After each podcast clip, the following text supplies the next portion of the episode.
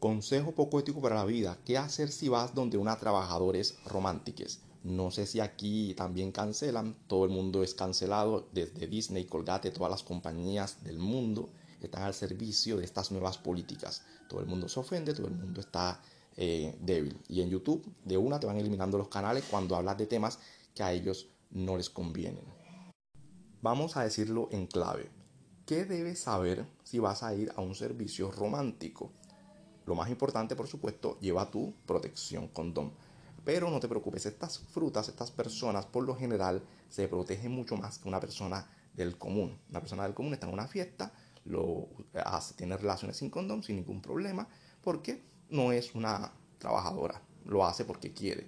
Y tienen más enfermedades las personas así del común que los mismos trabajadores porque son profesionales y se cuidan bastante. Te puedo decir que realmente tienen un mayor índice de protección. Pero por asuntos de salud, siempre protégete. El consejo más importante es crea un vínculo con la persona antes del encuentro. Es decir, no vayas de una porque lo más probable es que te vayan a estafar, te vayan a dar un mal servicio. Crea un vínculo, tómate una cerveza, platica sobre lo que tú quieres, cuánto estás dispuesto a pagar, etc. Crea un vínculo primero. Y el segundo, rapidito, sin hablar demasiado. Y el segundo es, nunca pagues el precio total que te están dando al principio. Es decir, si te dicen 100 dólares, vayas por los 100 dólares. Cálmate, negocia.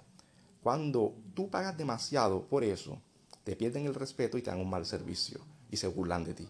Las frutas tienden a verte como una persona débil cuando tú eres tonto. Demuéstrales que no eres tonto. Baja siempre el precio. Si estás en una tienda de amor y hay muchas personas, empieza con un precio bajo y empieza a negociar. Estoy seguro que de todas las personas que están vendiendo el producto, alguno va a acceder a tu precio simplemente por ganar lo mínimo, por ganar la competencia. Ah, empieza siempre pidiendo un precio más barato.